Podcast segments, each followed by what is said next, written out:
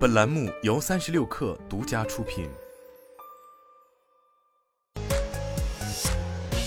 网罗新商业领域全天最热消息，欢迎收听快讯不联播，我是金盛。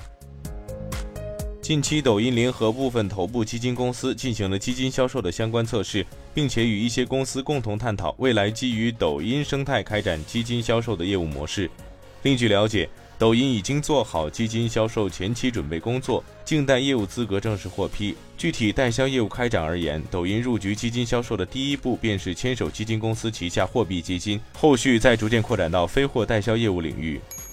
AI 大模型公司智谱华章数月前已完成 B 二轮融资，金额为数亿人民币，由美团战投独家投资。该轮投后估值为近五亿美金。据了解，智谱后续几轮融资也陆续完成。三十六氪获悉，截至发稿，奈雪的茶午后拉升，股价涨超百分之十。新茶饮连锁品牌奈雪的茶主品牌正式放开加盟业务，将正式招募合伙人。奈雪加盟单店投资金额约一百万元，合伙人验资门槛一百五十万元，预计回本周期为一年半。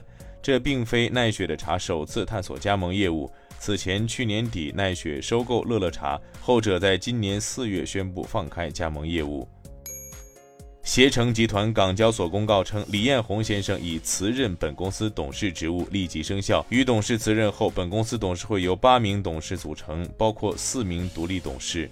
上汽就此前奥迪购买上汽电动平台的传闻表示，上汽集团和奥迪已达成共识，双方将通过合作加快电动车开发。双方一致认为，中国汽车市场正在经历前所未有的巨大转型，因此将进一步深化战略合作。